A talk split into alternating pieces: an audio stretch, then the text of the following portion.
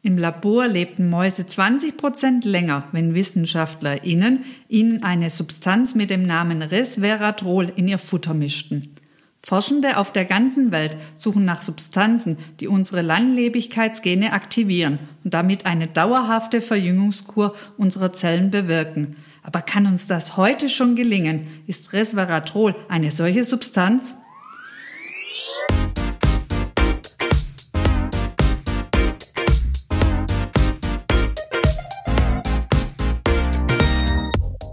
Art of Life. Gesund lange Leben mit Manuela und Sandra.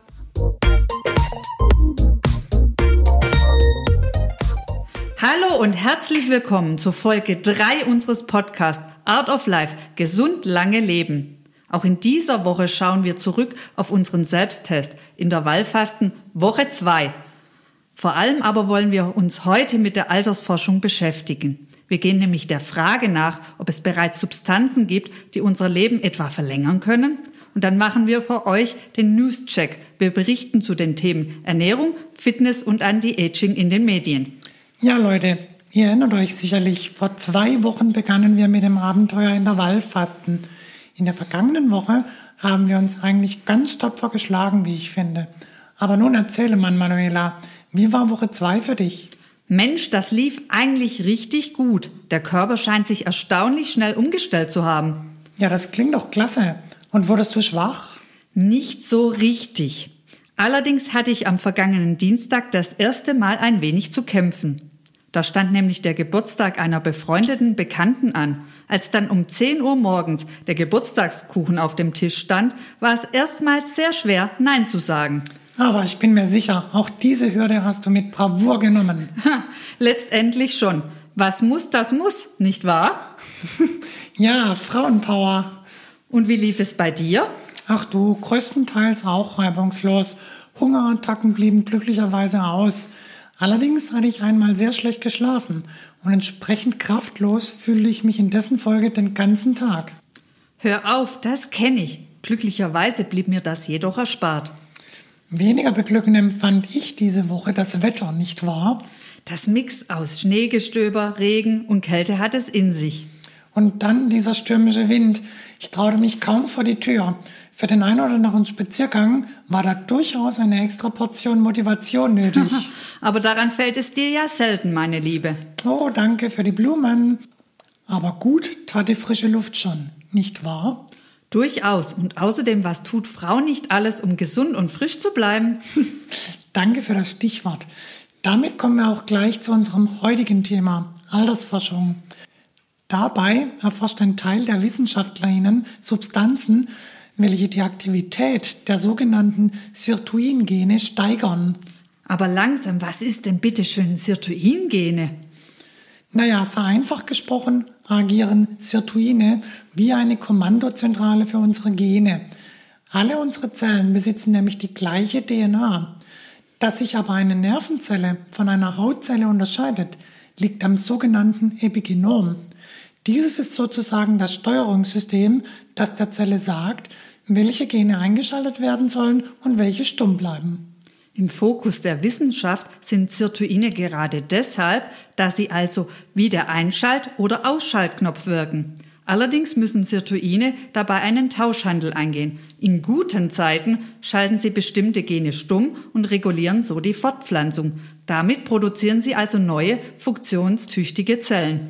Ah, ich ahne schon.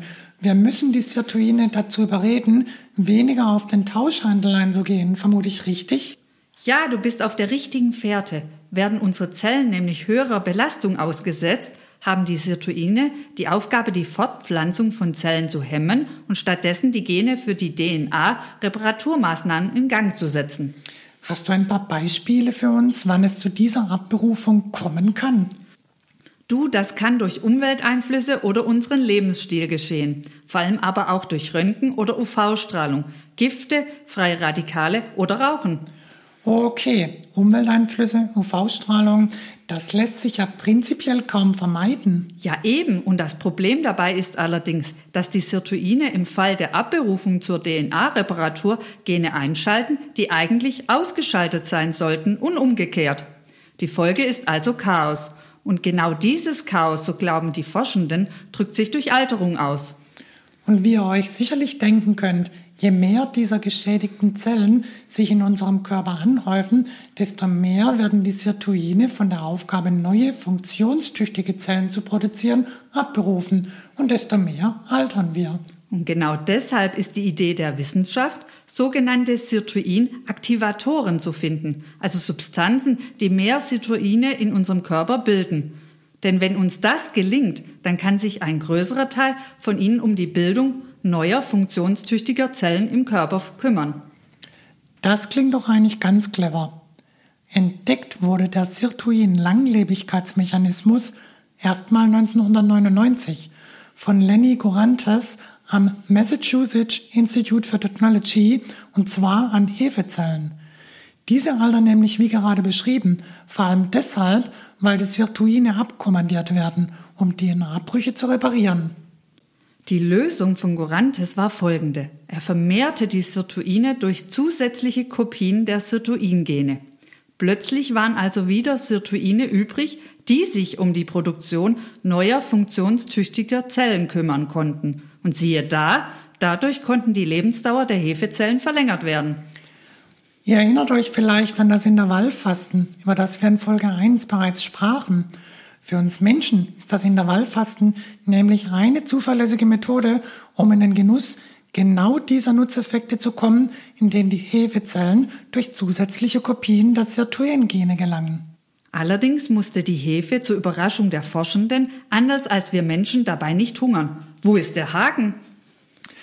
Ihr könnt es euch sicherlich schon denken. Beim Menschen ist das Einbringen von zusätzlichen Genkopien, also die gentechnische Veränderung, eine völlig andere Hausnummer, ethisch wie risikotechnisch. Absolut. Ich meine, bei den Hefezellen ist das maximale Risiko letztendlich ein Massensterben von Hefezellen in der Petrischale. Aber Gene beim Menschen zu verändern, ist natürlich etwas völlig anderes.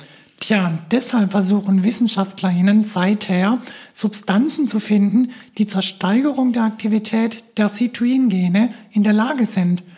Und das natürlich, ohne dass hierfür zusätzliche Genkopien in den menschlichen Organismus eingeschleust werden müssen. Und wie ihr euch sicherlich denken könnt, hat das Ratespiel unter den Forschenden damit längst weltweit begonnen. Die Herausforderung dabei, es sind mehr als 100 Millionen chemische Substanzen bekannt. Doch welche ist geeignet, um die Aktivität der Sirtuin-Gene zu steigern? Also ich bin mir ziemlich sicher, hier werden wir in den kommenden Jahren noch ganz viel zu hören bekommen. Dennoch, die Forschenden weltweit überprüfen eine ganze Reihe von Substanzen, die eine solche Wirkung im menschlichen Körper erzielen könnten. Die gute Nachricht, einen Schritt weiter ist man bereits mit der Substanz Resveratrol. Es kommt hauptsächlich in den Traubenschalen und in geringeren Konzentrationen in den Traubenkernen, Stielen, Reben und Wurzeln des Weinstocks vor. Es lässt sich jedoch auch in einer Reihe weiterer Nahrungspflanzen wie Erdnüsse oder Maulbeeren nachweisen. Oh, das ist ja quasi ein Naturprodukt. Ja, könnte man so sagen.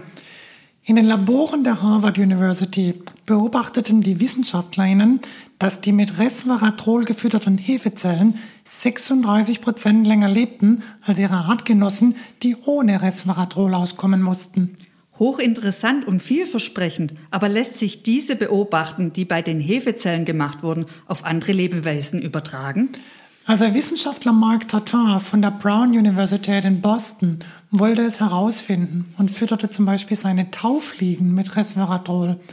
Dabei stellte auch er fest, dass diese im Durchschnitt eine Woche länger, nämlich 50 statt 40 Tage überlebten. Warte mal, das wären auf den Menschen umgerechnet 14 zusätzliche Jahre. Ja, das ist durchaus beachtlich, nicht wahr? Doch, das ist eine ganze Menge und im nächsten Schritt verfütterten die WissenschaftlerInnen Resveratrol an übergewichtige Mäuse. Dabei beobachteten sie, dass diese adipösen Mäuse in ihrem Innern genauso gesund waren wie ihre gesunden Artgenossen mit normaler Ernährung. Ob Herz, Leber, Arterien und Muskeln, sie waren einfach gesund.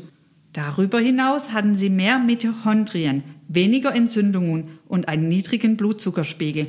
Und das Spannendste dabei, wie die Hefe und die Fliegen lebten auch die mit Resveratrol gefütterten Mäuseexemplare 20 Prozent länger. Und zwischenzeitlich konnten WissenschaftlerInnen in mehreren hundert veröffentlichten Studien nachweisen, dass Resveratrol Mäuse vor Dutzenden von Krankheiten schützt. Darunter verschiedene Krebsformen, Herzerkrankungen, Schlaganfall, Herzinfarkt, Nervenverfall, entzündliche Krankheiten und Wundheilung. Und darüber hinaus fanden sie heraus, dass die Kombination aus Resveratrol und Fastentagen sowohl die durchschnittliche Lebensdauer als auch die maximale Lebensdauer stärker verlängert als das Fasten alleine. Im Labor von Professor Sinclair und seinen Kollegen wurde eine von den 50 mit Resveratrol gefütterten Mäusen sogar mehr als drei Jahre alt. Das entspricht beim Menschen ein Lebensalter von etwa 115 Jahren. Okay, das klingt mal wieder sehr verlockend. Die Substanz, die im Rotwein enthalten ist, kann uns also dabei helfen, dass unsere Zellen schön jung bleiben. Da geht es unseren französischen Nachbarn ja richtig gut, nicht wahr? Hm, schön wär's. Leider ist das nicht so einfach. Wir müssen nämlich täglich an die 750 Gläser Rotwein trinken, um in etwa die Dosis aufzunehmen, mit der die Mäuse in den Studien gefüttert wurden. Ja, ne schon. Jetzt kommt der Haken. Habe ich recht? Ein wenig schon. Laut Professor Sinclair zufolge ist Resveratrol nämlich im Darm des Menschen nicht gut lösbar. Und tatsächlich in meinen Recherchen fand ich heraus, dass klinische Studien zur Wirkung von Resveratrol am Menschen vor allem widersprüchliche Ergebnisse lieferten. Wow, und das, obwohl allein in den USA jährlich 30 Millionen US-Dollar mit resveratrolhaltigen Nahrungsergänzungsmitteln umgesetzt werden. Wahnsinn, nicht wahr? Oh ja, das ist irgendwie in jeder Hinsicht schade. In der Petrischale und Mäusen funktioniert es und beim Menschen scheint außer Spesen nichts gewesen. Naja, damit für heute also aus meiner Sicht keine Empfehlung von unserer Seite für Resveratrol. Nein, nicht wirklich. Die Forschenden bemühen sich derzeit zwar, die Bioverfügbarkeit mit unterschiedlichen Methoden zu erhöhen, doch solange hier kein Durchbruch erzielt ist, scheint die Ergänzung von Resveratrol vor allem die Nahrungsergänzungsmittelindustrie zu bereichern. Okay, komm, klappen wir dieses Kapitel für heute zu und widmen uns dem News-Check.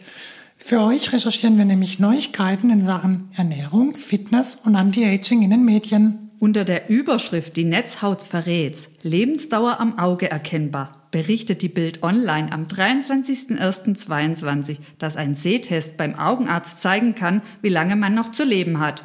Also das klingt irgendwie gruselig, findest du nicht? Schaue mir in die Augen und ich sage dir, wie alt du bist.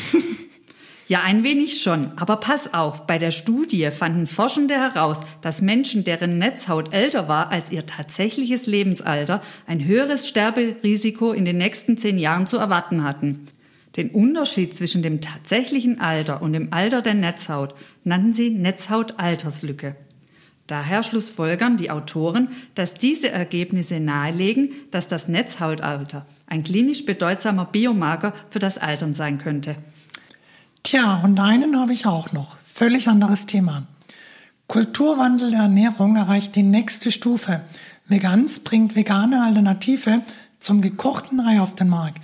So berichtet der Stern Online am 31.01.22. Hör auf, jetzt bin ich aber neugierig. Geschmacklich, so die Autoren, soll das vegane Ei einem gekochten Ei tierischer Abstammung in nichts nachstehen. Gleichzeitig soll es aufgrund seiner pflanzlichen Zutaten deutlich gesündere Fettsäuren enthalten. Veganz plant das vegane Ei noch in diesem Jahr in die Kühltünken zu bringen. Und pass auf, das war noch nicht alles. Ebenfalls kurz vor Markteinführung steht ein, halte dich fest, leckerer Rühreiersatz. Nein, jetzt hör auf, das kann doch gar nicht wahr sein. es klingt schon wirklich spooky, nicht wahr? Zitat, in einer praktischen Flasche zum einfachen Dosieren direkt in die Pfanne. Dies sei die perfekte Rührei-Alternative, weil Trockenprodukt aus Erbsenproteinbasis. Also ich weiß ja nicht, ob ich das haben will, aber andererseits, Sojamilch ist heute auch ganz normal und vor 30 Jahren hätte vermutlich auch jede zweite Person mit Verwunderung darauf reagiert. Jep, lass uns doch deshalb einfach mal überraschen. So, ihr Lieben, das war es mal wieder für heute. Ich hoffe, euch hat unsere Sendung gefallen. Abonniert sehr gerne unseren Podcast und wenn ihr nichts verpassen wollt, dann schaut gerne auf Instagram vorbei. Ja, und vor allem schaltet nächsten Freitag wieder ein, denn da haben wir wieder eine neue Folge für euch. Ciao, bis bald. Bis bald, bye bye.